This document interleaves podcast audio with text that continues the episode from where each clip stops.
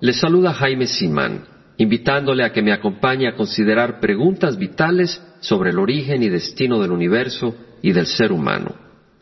¿Quiénes somos? ¿De dónde venimos? ¿Para dónde vamos? ¿Termina todo en la muerte? ¿Cuál es el propósito de la vida? ¿Qué piensa usted? Algunos piensan que el universo tuvo principio sin intervención de nadie. A un científico de la NASA le preguntaron, ¿qué es lo que causó el Big Bang? Y lejos de sugerir la posibilidad de Dios, contestó, no lo sabemos. Lo mejor que podemos adivinar es que era un nudo de espacio curvo que se soltó. Entre el grupo de los que proponen que el universo evolucionó accidentalmente sin la acción ni propósito de un creador, y el grupo de los que creen que todo lo que existe fue creado por Dios de acuerdo a la narración bíblica, hay otro grupo. Este tercer grupo cree que Dios creó el universo, pero que lo hizo no directamente por el poder de su palabra, sino por evolución, una posición que se conoce como evolución teísta. Ahora bien, si evolución es cierta, si la muerte es un proceso natural que Dios usó para depurar las especies débiles y enfermas que fueron evolucionando hasta llegar al hombre, entonces la Biblia estaría en error al declarar que la muerte es resultado directo del pecado. Es más, si Dios inició el universo con una explosión hace miles de millones de años, dejando luego toda su suerte, entonces Dios no tendría mayor control sobre lo que ocurre actualmente en el universo, y de hecho sería un Dios muy lejano a su creación. La Biblia enseña, sin embargo, que Dios está en control y se involucra en los asuntos de la vida diaria. Dios es poderoso para actuar y de hecho actúa en nuestras circunstancias, aún el día de hoy. Mateo, uno de los discípulos de Jesucristo, dejó grabadas en su Evangelio las siguientes palabras del Hijo de Dios. Mirad las aves del cielo, que no siembran, ni ciegan, ni recogen en graneros, y sin embargo vuestro Padre Celestial las alimenta. ¿No sois vosotros de mucho más valor que ellas? ¿Y quién de vosotros, por ansioso que esté, puede añadir una hora al curso de su vida? Y por la ropa, ¿por qué os preocupáis? Observad cómo crecen los lirios del campo. No trabajan ni hilan, pero os digo que ni Salomón en toda su gloria se vistió como uno de estos. Y si Dios viste así la hierba del campo que hoy es y mañana es echada al horno, ¿no hará mucho más por vosotros, hombres de poca fe? Por tanto, no os preocupéis diciendo, ¿qué comeremos? ¿O qué beberemos? ¿O con qué nos vestiremos? Porque los gentiles buscan ansiosamente todas estas cosas, que vuestro Padre Celestial sabe que necesitáis todas estas cosas. Pero buscad primero su reino y su justicia, y todas estas cosas os serán añadidas.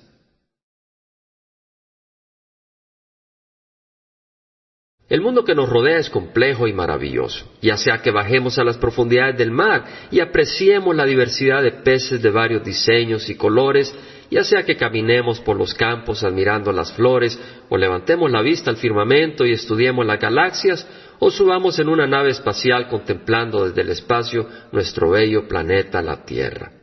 ¿Será posible que todo esto se originara en una explosión? ¿Será posible que el hombre descienda del mono? Muchos así lo creen. Ellos, lejos de entender que el pecado ha desfigurado nuestra manera de ser, buscan descifrar el comportamiento humano afuera del marco de la revelación bíblica. Ellos esperan comprender y justificar el comportamiento humano al estudiar el comportamiento de los animales. Pero Dios no dice que seamos animales. Nuestro Creador declara sin lugar a duda que Él nos creó en forma personal, a su imagen y semejanza, no a la imagen de un animal. En Génesis 1, 26 al 27 leemos, y dijo Dios, hagamos al hombre a nuestra imagen, conforme a nuestra semejanza. Creó pues Dios al hombre a imagen suya, a imagen de Dios lo creó, varón y hembra los creó.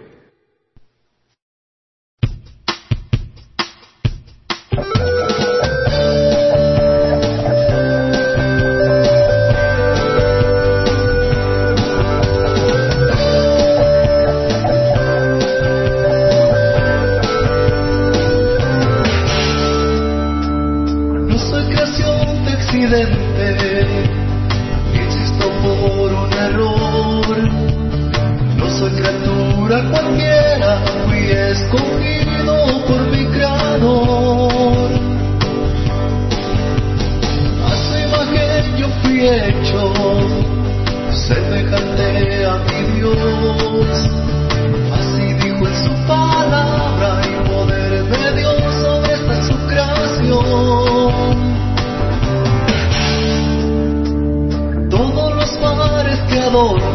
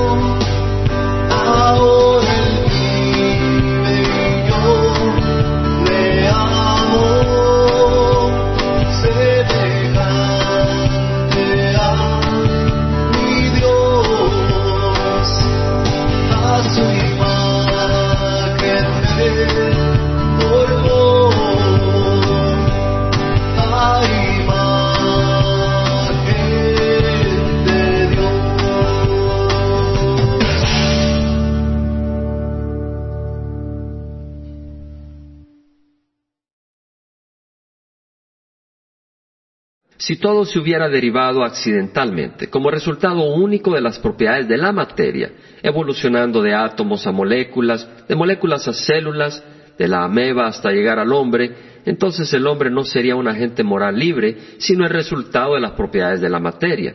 El bien y el mal no existirían. La moralidad no tendría legitimidad, sería simplemente un concepto arbitrario y relativo. Si en cambio somos resultado del diseño y plan específico de un creador, entonces hay un propósito para nuestras vidas. Esto conlleva, además de grandes privilegios, grandes responsabilidades. Si somos hechos a la imagen de Dios, entonces debemos tratar a los seres humanos con una dignidad muy especial, no importa si son bebés o ancianos, enfermos o saludables. La criatura en el vientre de una madre no sería simplemente un poco de tejido, sino una vida hecha a la imagen de Dios, digna de ser respetada y protegida. Abramos bien los ojos ante el universo que nos rodea. Este no dice nada de evolución, sino más bien habla de un creador. Nuestro universo está formado con gran inteligencia y sabiduría.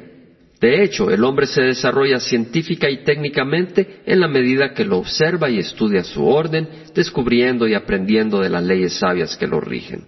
David, el pastor de ovejas y poeta que llegara a ser un gran rey en Israel, dejó plasmado en el Salmo 19 las siguientes hermosas palabras. Los cielos proclaman la gloria de Dios y la expansión anuncia la obra de sus manos.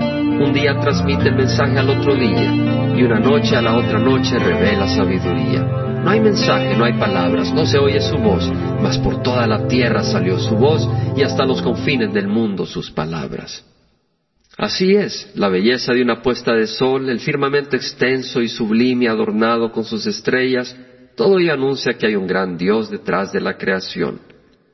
El anuncio no es en español, inglés u otro idioma audible, sino en la voz, en el idioma silencioso pero universal del testimonio poderoso que la creación da de su Creador.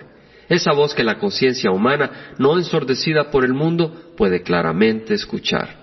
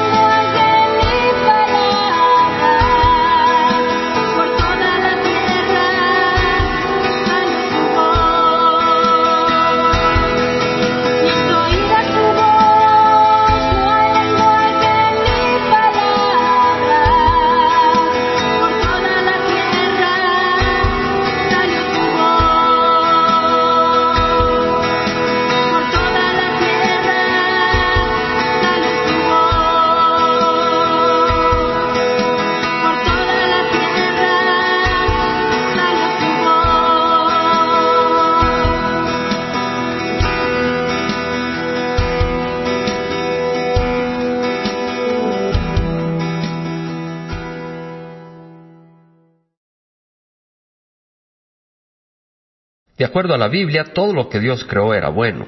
La palabra de Dios lo reitera no una, ni dos, ni tres veces, sino seis veces en el primer capítulo de Génesis al describir la creación del universo. La sexta vez en que Dios declara al final de su creación que lo creado era bueno, dice en Génesis 1.31 que vio Dios todo lo que había hecho, y he aquí que era bueno en gran manera, y fue la tarde y fue la mañana el sexto día.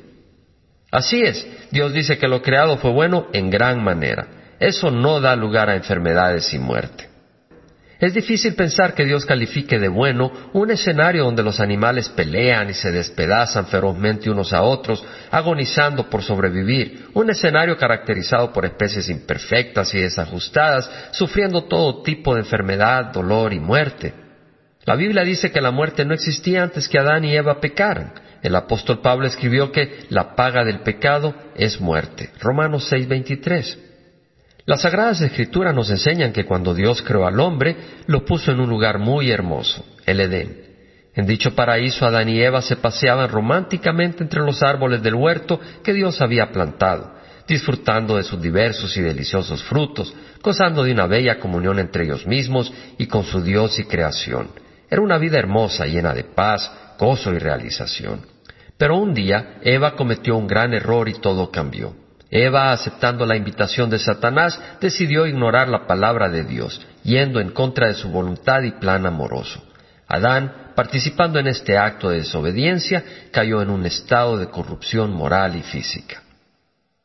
El fruto inmediato del pecado en Edén fue la muerte espiritual, el rompimiento de la bella comunión que existía entre el hombre y su Dios. Desde el evento de Edén, todos los seres humanos nacemos con un espíritu separado de Dios, un espíritu muerto, un espíritu el cual solo Dios puede restaurar a la vivencia plena para la cual fue creado. Y como es obvio, además de la muerte espiritual, Adán y Eva trajeron al mundo la muerte natural advertida por Dios como consecuencia de la desobediencia a su palabra. Desde el evento de Edén, todos nacemos con un cuerpo afectado por el pecado, destinado a morir físicamente, un cuerpo que solo Dios puede transformar en un cuerpo perfecto e inmortal.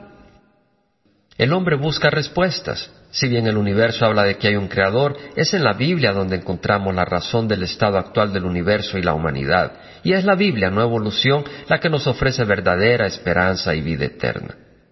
Muchos que creen en la evolución teísta, es decir, que Dios creó al universo por evolución, piensan que los días de la creación eran simplemente periodos largos de tiempo, pero la palabra de Dios no es compatible con ese pensamiento. Al revelar Dios el orden de los eventos en el libro de Génesis, declara que hubo tarde y hubo mañana en cada día de la creación, de manera que los días de la creación son dados a entender por Dios mismo como días normales. La Biblia enseña que Dios creó las plantas el tercer día y el sol hasta el cuarto día. Si estos días no hubiesen sido días normales, si fueron periodos de millones de años de duración, entonces las plantas se hubieran muerto en el tercer día esperando a que saliera el sol. Los darwinistas modernos enseñan que las aves evolucionaron de los reptiles. La Biblia, sin embargo, contradice este orden, revelando que las aves fueron creadas primero, en el quinto día, siendo los reptiles creados hasta después, el sexto día. Amigos, si Dios consideró importante revelarnos el orden de la creación, no nos va a dar un orden equivocado. ¿A quién vamos a creerle? Pablo escribió, antes bien sea hallado Dios verás, aunque todo hombre sea hallado mentiroso. Romanos 3:4. Algo importante al considerar el origen de la vida es entender que la materia inerte, los átomos y moléculas no tienen la propiedad de organizarse por sí misma en los sistemas ordenados y complejos que encontramos en nuestro universo. Si vamos a Egipto y observamos las pirámides, podemos concluir que seres inteligentes las construyeron. Lo mismo podemos decir de las pirámides de Teotihuacán en México, o las de Tikal en Guatemala, o las estructuras impresionantes de Machu Picchu. ¿Por qué podemos decir que un ser inteligente las formó? Muy fácil. Sabemos que las piedras no tienen la propiedad de organizarse por sí mismas en esas estructuras complejas. El avión es un caso similar, la obra tecnológica de un ser inteligente. Note que el diseño del avión es externo a los materiales. La organización de sus elementos requiere un proceso externo y directo por parte de un ser inteligente. Pensar que el avión, cuyas partes están integradas con un propósito, pueda ser resultado de procesos fortuitos sería absurdo. Un avión no ocurre naturalmente por accidente. De hecho, un error en el diseño produciría un accidente fatal. Similarmente en el campo de la biología, los átomos no tienen la capacidad de organizarse por sí mismos en los arreglos necesarios para formar las primeras células, y la célula más sencilla es mucho más compleja que un avión moderno. Considérelo bien. Las mutaciones genéticas no pueden ser los progenitores de la gran variedad de vida que encontramos en nuestro planeta. Las mutaciones son una desgracia, no una ventaja. El accidente nuclear de Chernobyl, ocurrido en la otrora Unión Soviética, produjo animales con defectos biológicos monstruosos, animales con menor oportunidad de sobrevivir que los normales. La radiación y su impacto en la vida animal no resultó en mejoras del medio ambiente ni beneficiaron ninguna forma de vida.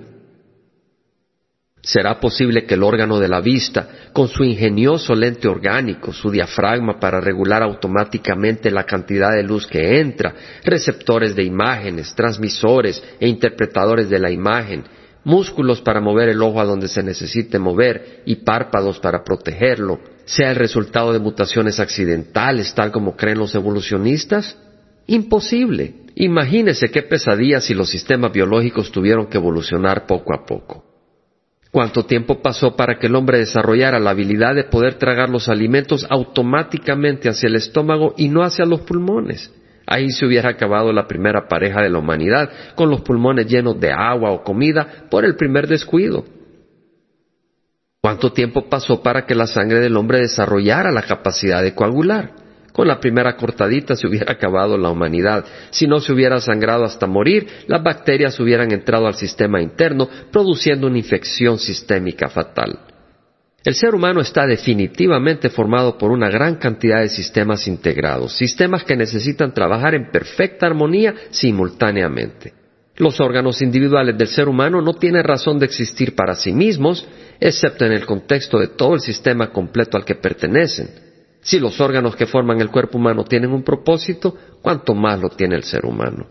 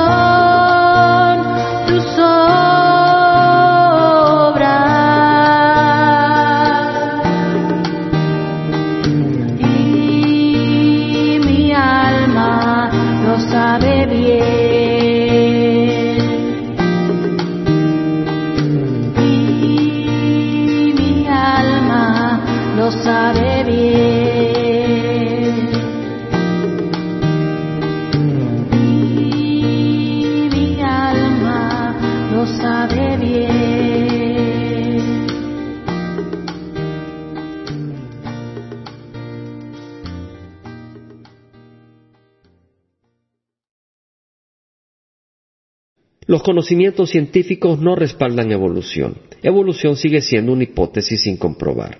Hasta ahora no se han encontrado especies en transición. El llamado eslabón perdido sigue perdido. De acuerdo a evolución, algunos reptiles sufrieron innumerables cambios accidentales, transformaciones fortuitas graduales y en una misma dirección fisiológica, culminando así en una nueva especie, las aves. Todo por accidente. Pero pensémoslo bien.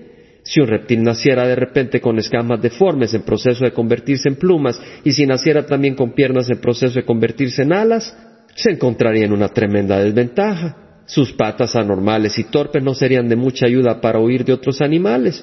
Pobre animal, sería digno de lástima y fácil presa de otros. De acuerdo a los mismos principios propuestos por Darwin, dicha criatura en transición desaparecería del escenario, gracias a los mismos mecanismos de selección natural. En otras palabras, lo que la lógica y la evidencia nos muestran es que cualquier cambio genético que represente una desviación fundamental del diseño original de una especie sería autodestructivo. Un escritor evolucionista dijo que, a pesar de los avances científicos increíbles de las décadas pasadas, incluyendo el uso de la genética para rastrear nuestra historia común, la oscuridad aparece frecuentemente volverse más profunda. Precisamente ese es el resultado de ir contra la evidencia que nos rodea, mayor oscuridad, y los resultados sociales y espirituales son catastróficos. Ningún evolucionista estaba presente durante la formación del universo. El que cree en el evolucionismo lo hace por fe. De igual manera el que cree en el creacionismo lo hace por fe, solo que hay dos grandes diferencias. Primero, se necesita más fe para creer que todo el diseño y orden maravilloso del universo se originó a partir de una gran explosión que creer que haya sido originado por un arquitecto sobrenatural. Segundo, nadie ha podido ver evolución en acción. Solo existen los libros como una hipótesis jamás observada. Y aunque no vemos creación ocurriendo rutinariamente en nuestros días, hace dos mil años la humanidad pudo presenciar el poder creador del Hijo de Dios. Miles de personas fueron testigos del poder de Jesús cuando multiplicó en dos ocasiones panes y peces para alimentarlos. Toda una vía fue impactada cuando Jesús levantó de la muerte a su amigo Lázaro, quien llevaba cuatro días de muerto. El Hijo de Dios convirtió el agua en vino en las bodas de Caná, abrió los ojos de los ciegos, calmó la tempestad que azotaba la barca de sus discípulos en el mar de Galilea, y resucitó muertos, todo por el poder de su palabra, palabra poderosa y capaz de crear a partir de la nada. La Biblia dice en Génesis 1.1 que en el principio creó Dios los cielos y la tierra. El Salmo 33, 6 y 9 dice que por la palabra del Señor fueron hechos los cielos y todo su ejército por el aliento de su boca. Él habló y fue hecho. Él mandó y todo se confirmó.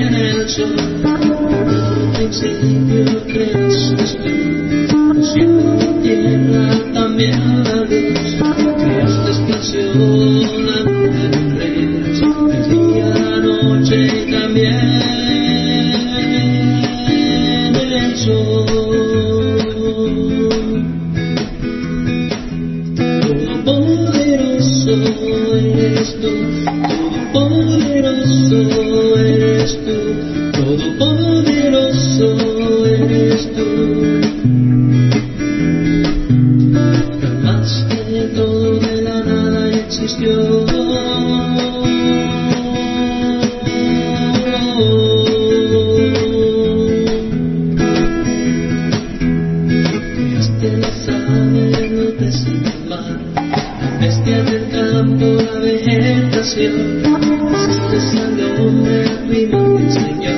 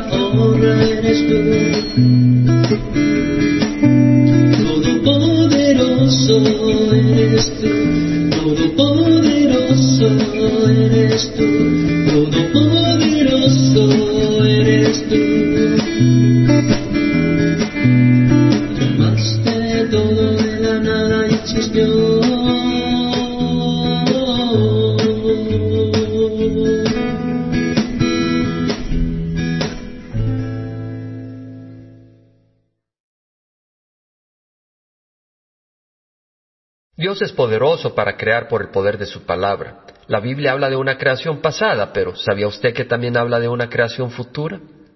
Las Sagradas Escrituras dicen que cuando Jesús venga por los suyos seremos todos resucitados en un instante, y Dios no necesitará miles de millones de años para crear y perfeccionar nuestros cuerpos.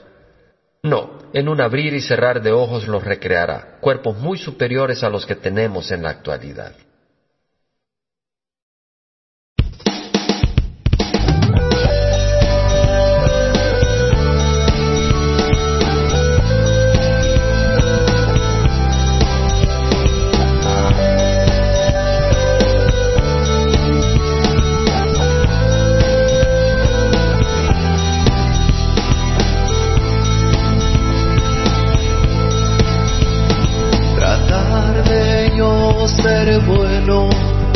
Lo conseguiría.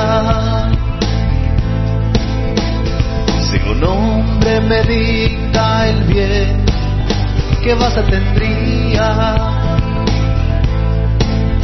Mi vida más y más y más se hundiría. Aún sin sentido mi vida se perdería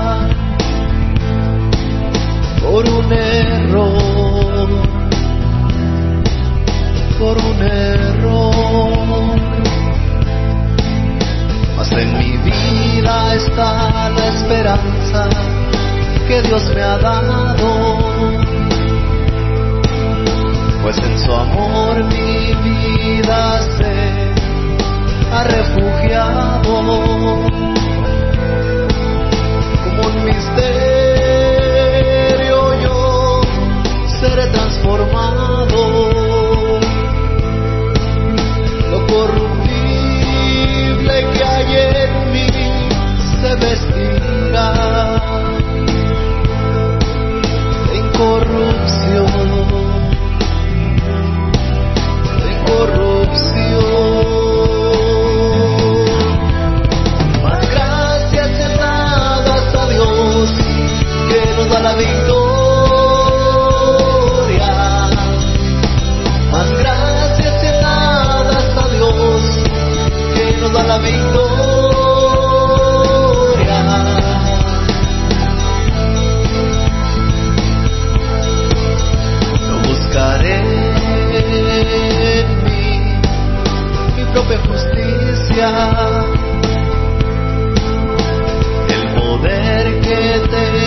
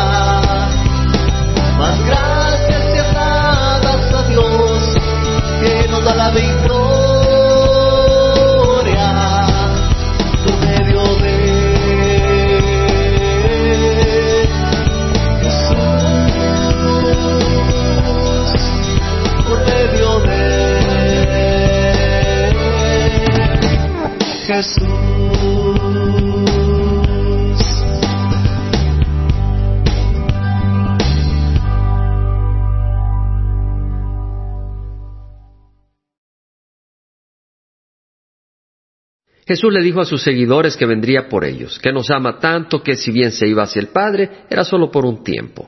Se iba a preparar moradas celestiales y regresaría por nosotros para que siempre estemos con Él. Juan nos dejó escritas en su Evangelio las hermosas palabras dichas por Jesús en esa ocasión.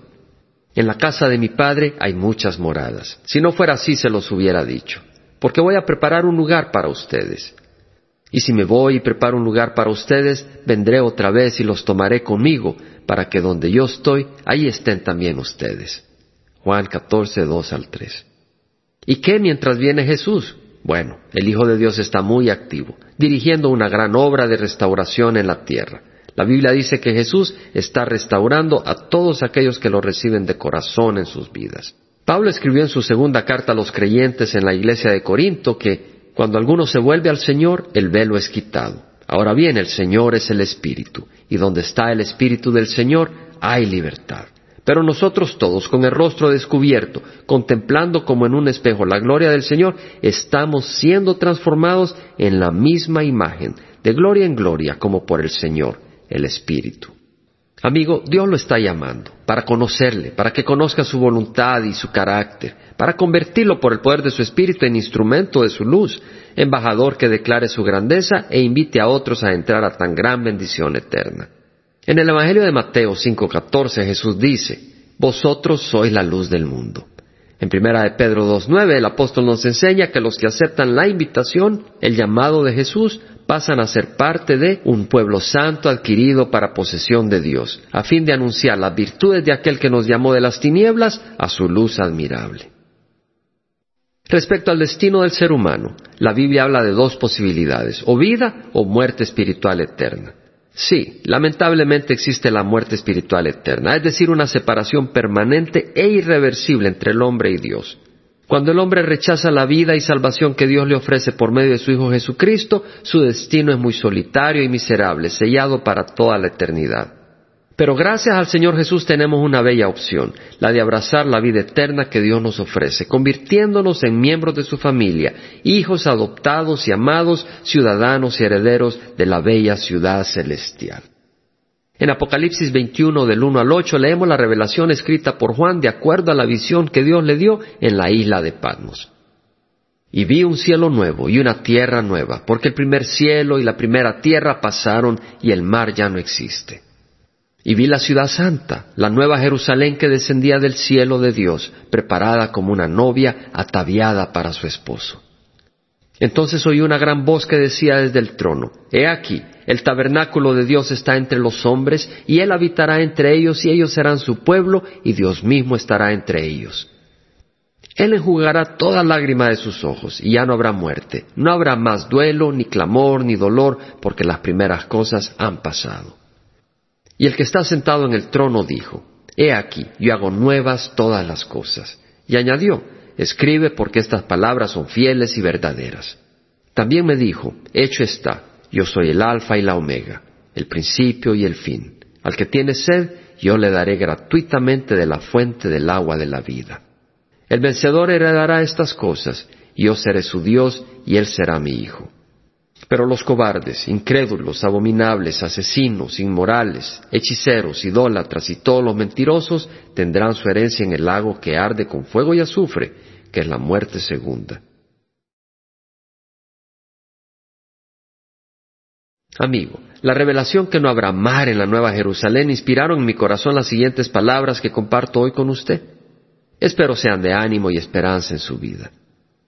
El mar ya no existe. Y vi un cielo nuevo y una tierra nueva, porque el primer cielo y la primera tierra pasaron y el mar ya no existe. Apocalipsis 21.1. ¿El mar ya no existe? ¿Cómo es posible? ¿Una tierra sin mar?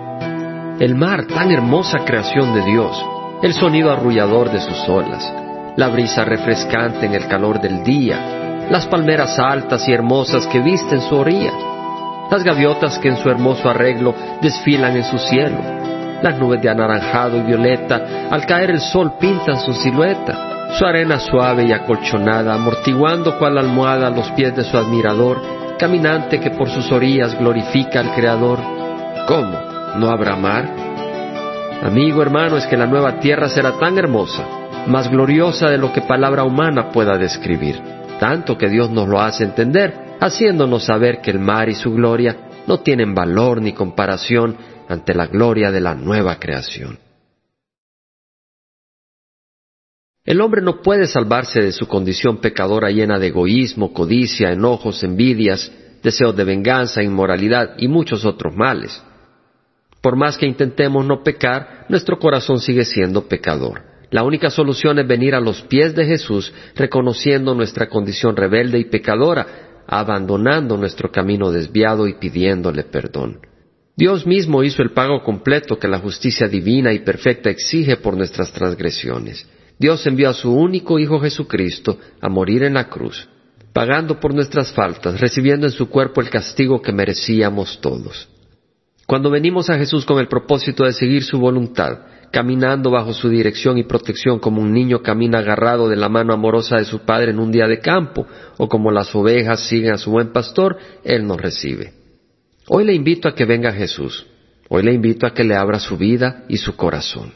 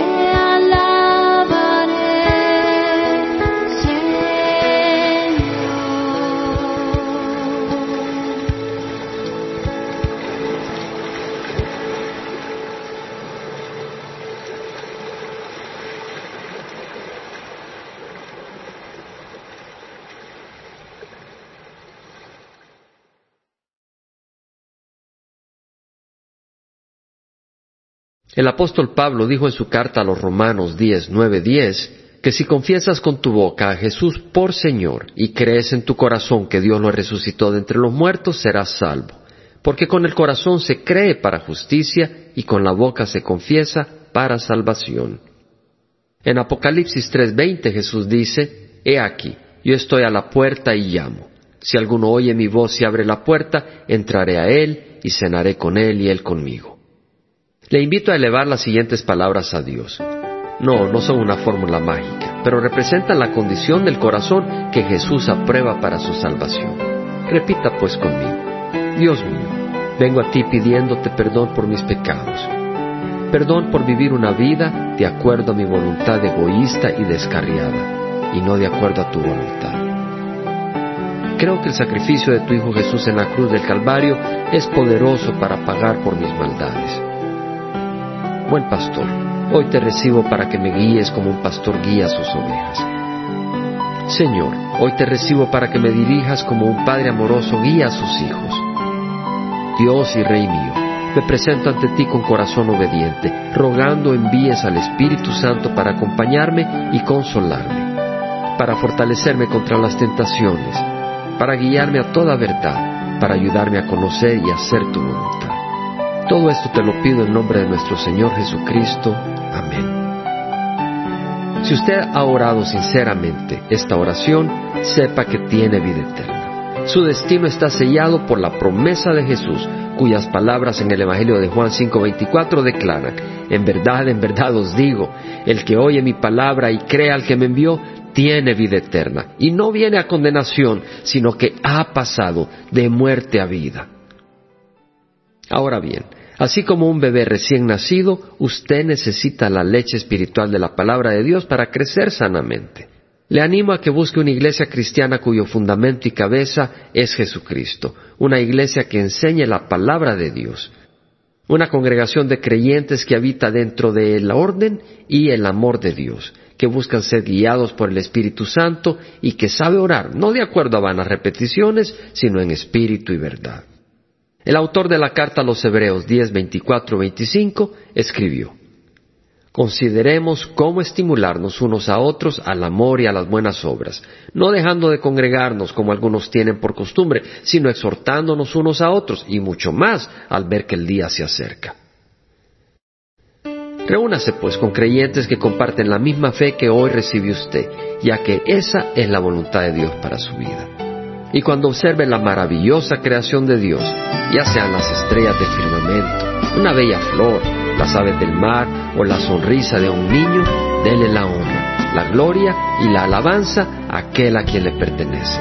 Agradecido de que ustedes ahora parte de su maravilloso propósito, objeto de su infinito amor. Gloria a Dios.